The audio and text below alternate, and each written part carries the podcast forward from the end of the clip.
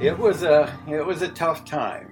We played to small crowds. It was just very discouraging.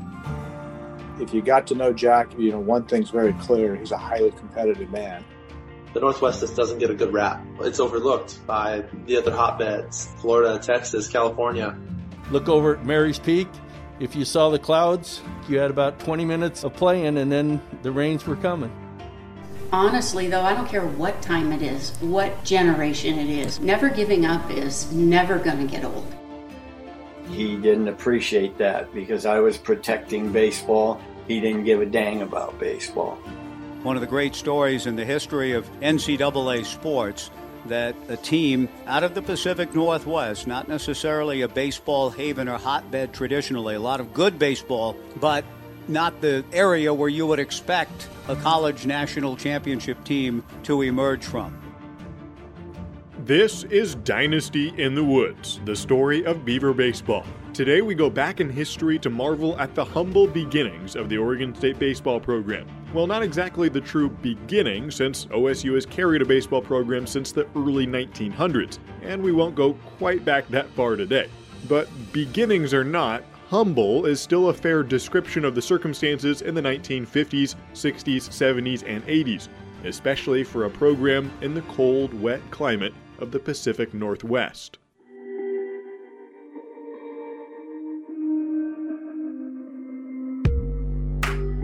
You know, baseball, I think, is one of those games that was difficult in the Pacific Northwest at the time. Didn't have artificial fields and didn't have all this diamond dry substance, so you missed a lot of games. Well, you know, our kids don't get to play enough up here. That is the beauty of Oregon kids is they are a little tougher. Today, they all play the same amount of games, but not then. We'd go south spring break and they'd played anywhere from 25 to 30 games there's just so many factors and it's almost hard to comprehend. But yeah, I mean, shoot, college baseball really is in many ways just kind of the ultimate warm weather sport from the way you can recruit to the way you can practice to how early you can play. Teams from outside you know, the warm weather regions are just at such a disadvantage. You used to start the season February 1st, and of course, obviously, it's rain. We can't put your tarp on after training, it's got to dry out. So you'd go down and play 15 or 16 games on the road and never practice on your field.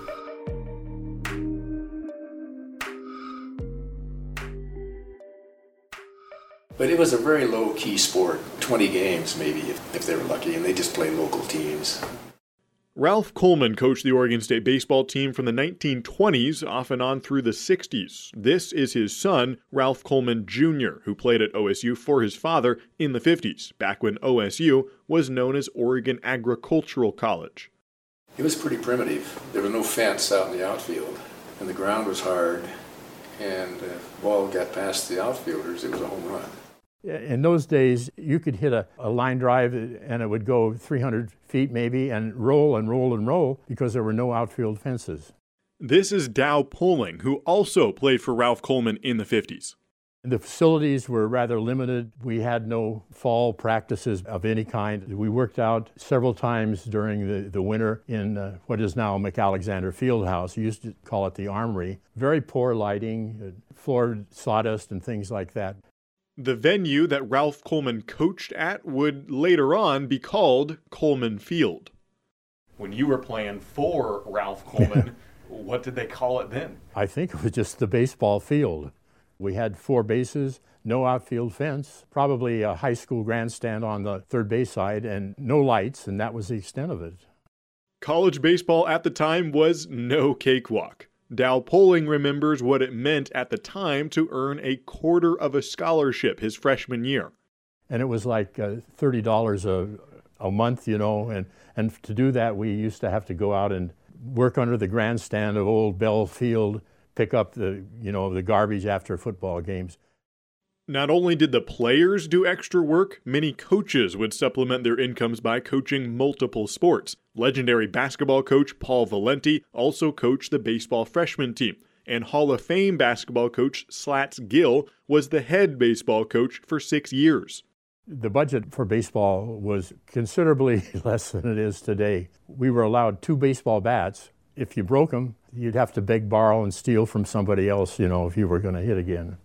And the talent pool to draw from was limited. The people on the roster were not what you would call five star athletes, they were mostly homegrown kids. Most programs try to draw from the nearby areas, after all, so the teams close to recruiting hotbeds are at a clear advantage. Now, I won't say Oregon kids can't play baseball as well as California kids, but I will say that Oregon kids can't play baseball as much as California kids. For example, a young pitcher from the Golden State named John Sipple. I think this was like my 12 year old year in Little League, and we had pitcher debuting on February 5th and then started playing right after that.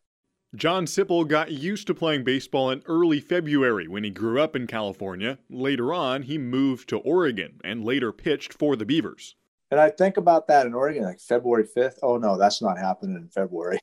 Teams like Oregon State always had to strike a balance between recruiting homegrown kids who grew up with a limited playing season and therefore may be less experienced, or recruiting kids from the South who will have to leave the pleasant sunny conditions they already have. And like you heard Dow Poling say, early on for Oregon Agricultural College, they went mostly with the homegrown kids. It's impressive then that many of those teams were pretty good. The Beavers even made the College World Series in 1952, although it would be the first and last time the Beavers would reach Omaha in the 20th century. And that roster was a perfect microcosm of Northwest baseball at the time. A lot of Oregon kids, many of whom were splitting time with other sports. The catcher, left fielder, third baseman, second baseman, and first baseman all played another sport besides baseball. And part of that was just how college sports were in the 50s, no matter where you were, but especially for teams in the Northwest, the perception was that these teams just didn't have the high level talent or resources to succeed. So when Oregon State baseball entered a new era in the 1970s, the new head coach had to deal with that perception.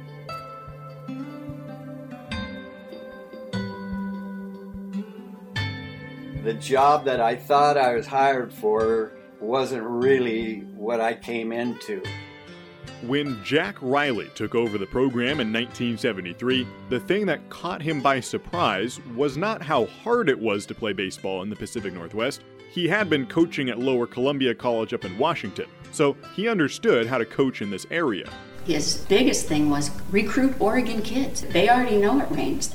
You were tough kids that wanted to play baseball, and playing for Jack, you better be a tough kid two people that saw how Jack Riley operated his daughter, Pam, and one of his catchers, Ron Dyer. It was trying at times, but it also it built character. Jack was a hard-nosed coach, not the last of his kind at Oregon State, but he was caught off guard by something when he arrived at OSU, and the thing he didn't see coming was how the Pac 8 conference was developing a deeper divide between the southern programs and the northern ones. Not only did teams from the south have more resources and better weather, it didn't help when the 1973 oil crisis skyrocketed the cost of gasoline, forcing programs like Oregon State to reconsider if traveling south was financially feasible and the lines and the gas and everything. Well, lo and behold, they decided that they couldn't afford to travel and so forth, so they cut it to the north and south. You know, we struggled a lot in the north because of the weather, and so it was a problem for the administration because they decided to fund us regionally. So we didn't get too good of funding Jack Riley had always said we could compete with some of those Southern Division schools if they ever had to come up and play us on our home field. But as it's set up now, we've always got to go down there. He always thought it would be a, a, good advantage if we could get those southern schools up to have to play in Oregon because a lot of years they wouldn't come up. They had all the cards. Oregon State was relegated to playing only teams from the Pac 8 Northern Division, while the Southern Division teams could play amongst themselves and all the other sunny area programs. Plus, when it came to postseason opportunities, the power balance was shifted heavily to the teams in the South.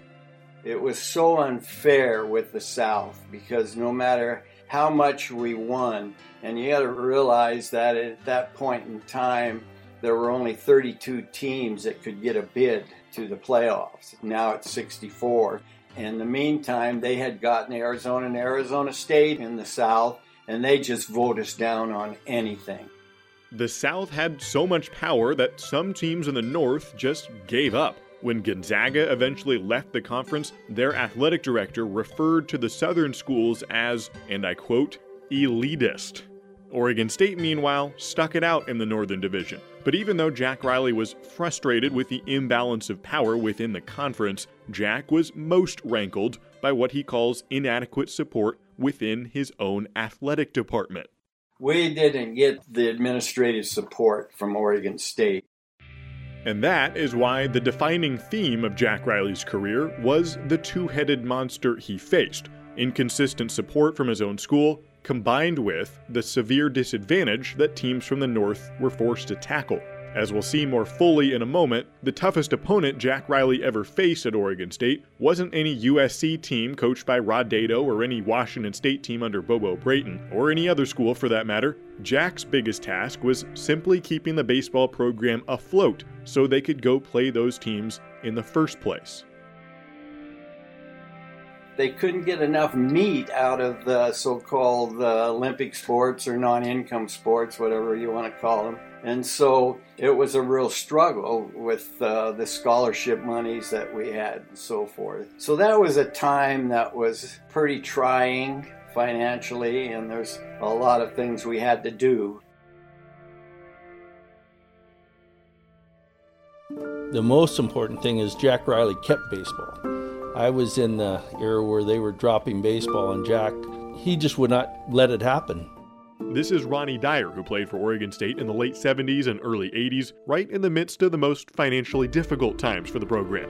I think everybody is appreciative of that, watching how Jack fought for the program. He would go to bat for you.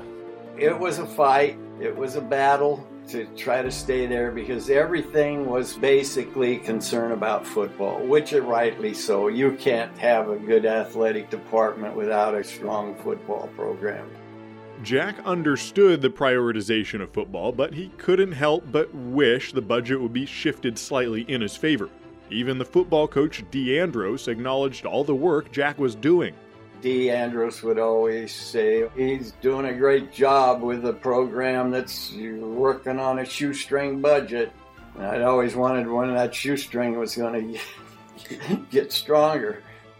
It made it that much more frustrating that the OSU football team wasn't winning anyways. The football program was in the midst of a 28 year streak of losing seasons. That streak began the year before Jack Riley got hired and continued for five years after he left. So all Jack Riley knew during his 22 years of coaching was a losing football team and the resulting difficulty in funding. The football program every year was a losing season. So money was tight. Then Title IX came along and the cuts started.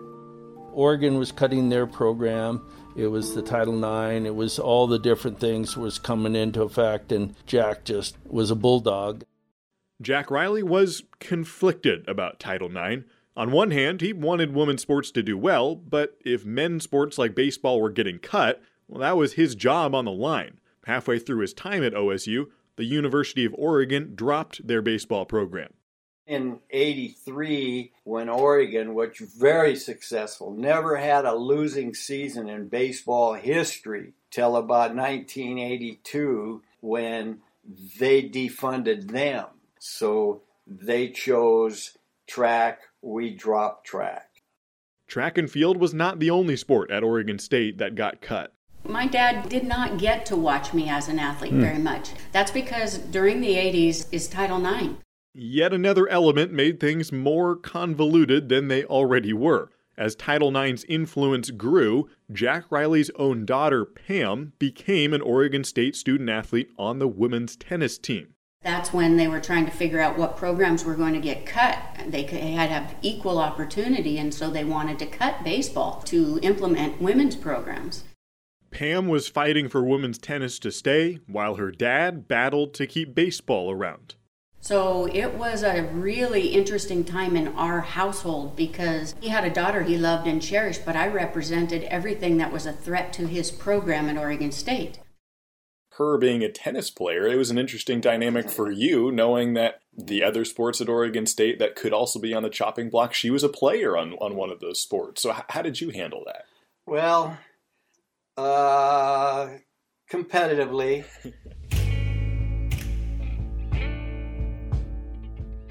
And I always remember going to those games and watching Jack Riley at work, coaching at third base, arguing with umpires, the intensity, the energy that he brought.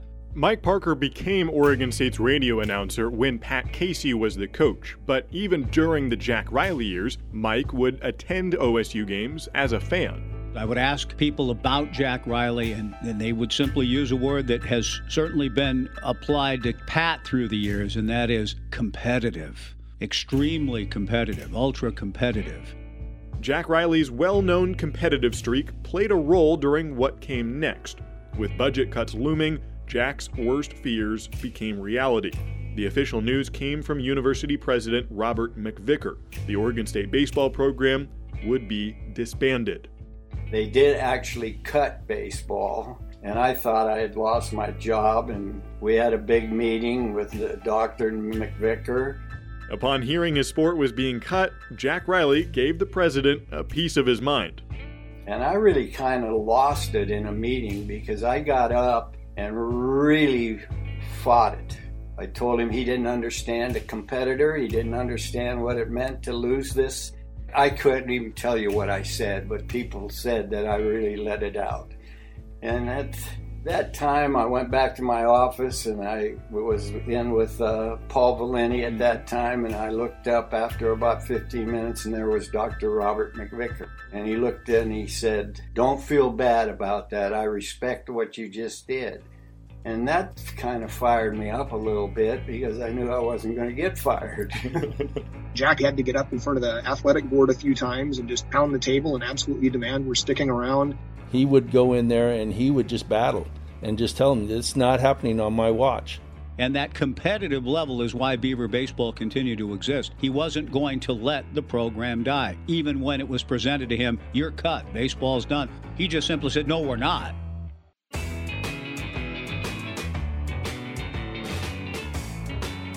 Even when Jack brazenly defended the program, though, it still did not get a whole lot better right away. The time Jack was just talking about in particular, President MacVicar took Jack Riley's outburst well, but Jack wasn't out of the woods yet.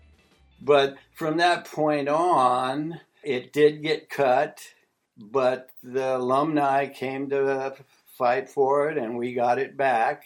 And that was the first time it was cut because it was cut a second time later on when they cut both wrestling, Dale Thomas, and baseball.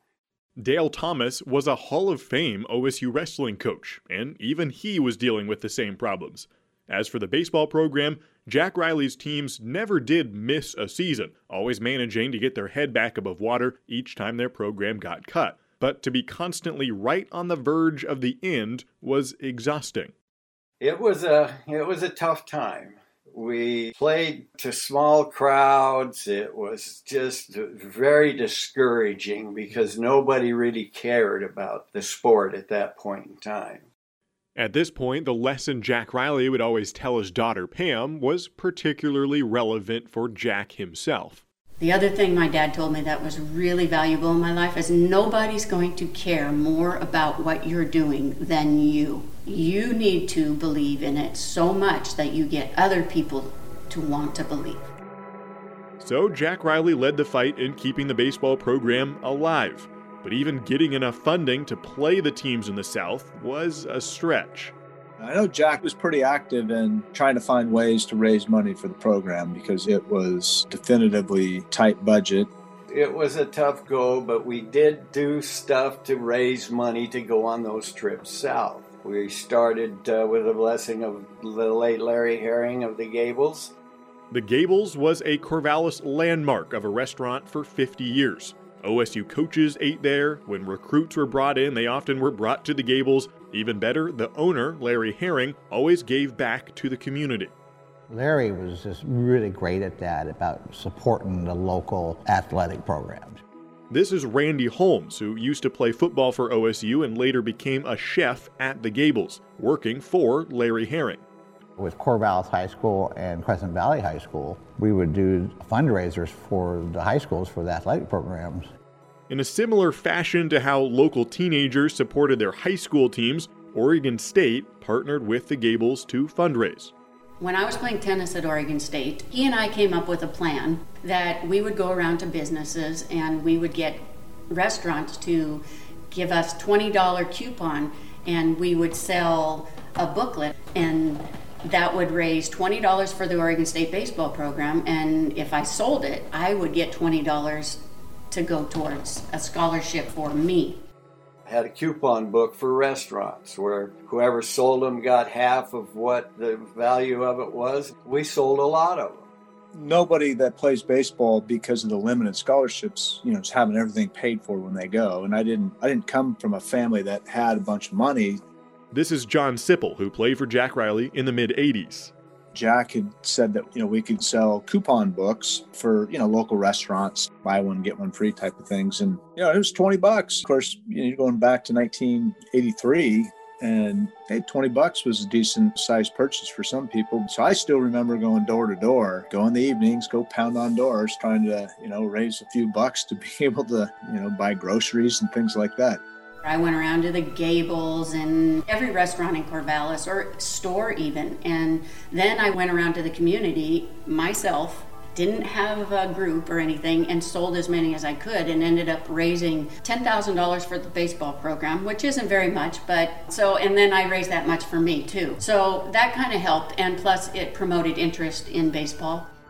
I think Pam is being modest. Raising $20,000, half for her, half for baseball, is impressive, especially since that's 1980s dollars. So really, she raised the equivalent of nearly $50,000 in today's money. But it is funny that a Division 1 program had to do the same things the nearby high school JV football team would be doing. And I don't mean to suggest it's demeaning to fundraise, just the opposite. It shows the discipline and hard work to keep the baseball program alive. And they did fundraise enough to cover the cost of the road trip south, although the Beavers did not exactly travel in style. The players carpooled in vans and took turns driving all the way to Southern California and Arizona our first trip my freshman year, we took vans down to LA. Jack was saving every nickel and dime that he could. This is Ron Dyer recalling a road trip in 1977. So we get down and, and we're going to this part of town that I never would imagine. There were bars on everything, bars on the windows, and I'm looking around like, where are we? and Jack got a great deal on a motel for us to stay. And we get there and they say, Don't go out by yourself. And I just went to the game, went to my room, and just stayed put. But Jack was saving a dollar. Later on, as cash strapped as they already were, Jack Riley lost the coupon booklet fundraiser. And I remember him saying, I'm done fighting it. We're done. We're not selling coupon books. And I'm like, what? And he goes, Yeah, they're not going to let us keep the money. It all goes into the general athletic fund and been fighting this for a while. And I just told him, I said, Well, we're not going to sell them then. Because we had a couple of athletic directors, Dutch Baughman being one of them, that just that wanted to give up the sport. And Jack fought them tooth and nail. And that's quite frankly when I formed the dugout club with the idea of raising money to give to Jack to help him recruit because Dutch was trying to take money away from him all the time. Hal Cowan goes way back with Jack Riley, first as teammates at Linfield, but then Cowan spent almost three decades in OSU's athletic department, so he saw what the baseball program was going through. He formed the Dugout Club, which allowed donors to give directly to the baseball program rather than the general athletic fund. Whatever money Jack got, he stretched it as far as he could, even cleaning the stadium, replacing rotten seating, mowing the grass, painting, raking, whatever it took and he also enlisted the players to join in the legwork too. Jack would do all the little things, and we were, as players, we did a lot of things. We would put tarps on and off between classes. I can remember the tarp crew. We, we were the tarp crew. Condense everything to make sure he saved a dollar for the program. Economics 101 from Jack Riley. You'd also have to go back to his wife Jean. I think she did more laundry than anybody else in the in the history of baseball. Jean was immensely helpful in finding ways to save money as well, especially for a budget so tight that Jack operated for years without an assistant coach. And when he finally did get one, he had so little salary to offer that the assistant had to make ends meet by being a caretaker for an elderly booster. So we had to work to get our money, but that's how we made it through that time. He sold the concept that baseball was valuable. Baseball is good part of it was just fielding very competitive teams for pretty much the whole time he was at OSU. He saved baseball at Oregon State. And Jack, he was a stubborn guy. And to his credit, boy, he, he fought tooth and nail to keep that program going, and look where it's developed now. So that competitiveness has been a characteristic of the Beaver baseball program for a long time. Ralph Coleman, Gene Tanselli, Jack Riley, his competitive spirit kept Beaver baseball not only alive, but viable and at a very high level until he handed it off to Pat Casey, who then took it to great heights he deserves a ton of credit for fighting to keep them from dropping baseball. Oregon chose to drop baseball, and we chose to, to drop track. Thank goodness that, that he was willing to put up that battle and, and fight that fight. As for Jack Riley's daughter, don't forget that Pam helped fundraise for the baseball team while playing for the women's tennis team. So I asked Pam, how did you handle fundraising for the baseball program where your dad is the head coach, but the lifeblood of your own sport is at odds with the very program you're helping? So, how did that work? Uh, my mentality back then was I would just find another way. That is what happened is that our tennis team did get cut and I had to find another way. So we didn't have money for a coach. So I uh, went out and found a coach. Pam convinced Don McGaley, the former OSU men's tennis coach, to work pro bono coaching the women's tennis team. That solution only worked out for one year before the tennis team was shut down for good, but it's impressive how instrumental Pam Riley was in keeping the program afloat as long as it did, not to mention helping save the baseball program at the same time. Later on, Pam finished her college career at San Diego State, while her dad stayed behind, trying to make the baseball dream work in Corvallis.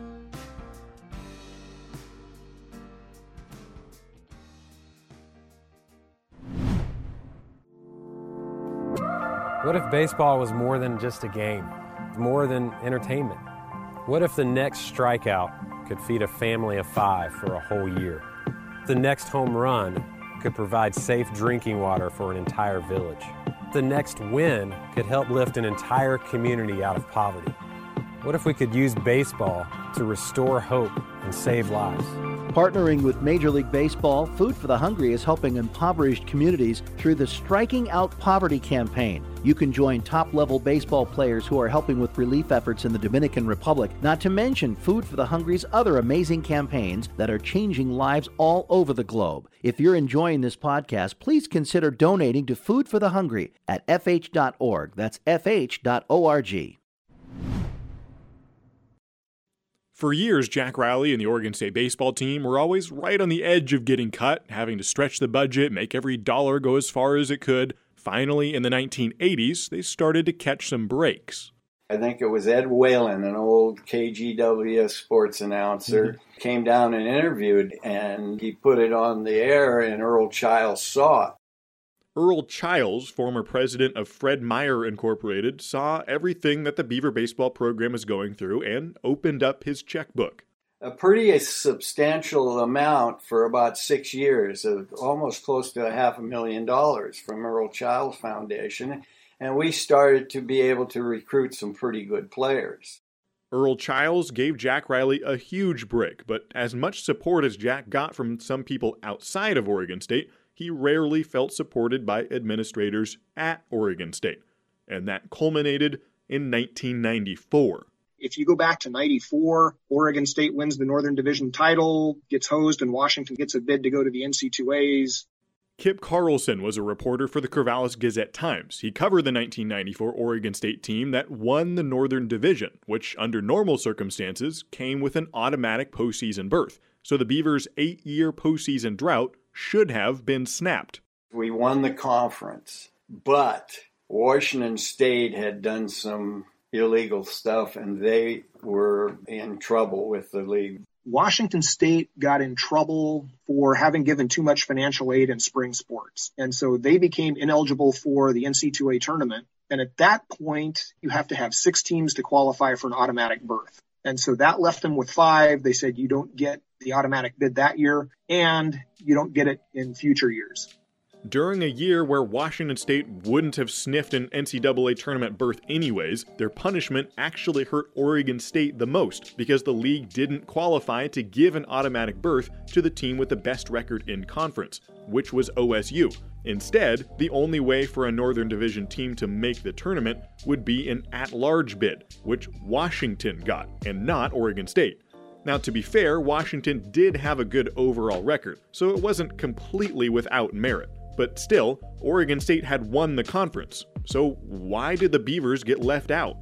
So we win the the league by two games, but Washington gets the bid because their administration battled for it and the politics of it all came and it happens a lot in all of the sports where you see well, how'd that team get a bid their record wasn't as good well it was a little bit of that situation we just didn't get the support from our administration it should be noted that this happened the year before, too. And that year, the University of Washington finished first, and they were the team to not get the automatic bid. So now in 1994, it kind of felt like payback for Washington to go to the postseason. But still, that doesn't make it any easier to stomach for Oregon State, which hadn't gone to the postseason either year, and they had won the conference in 94. Jack Riley felt let down by his administrators, and it's no coincidence that this 1994 season ended up being his last at Oregon State. Jack Riley resigned in 1994 after a discouraging end to a great season and a great career it was very disheartening, and uh, I let our administration know that uh, it was their fault.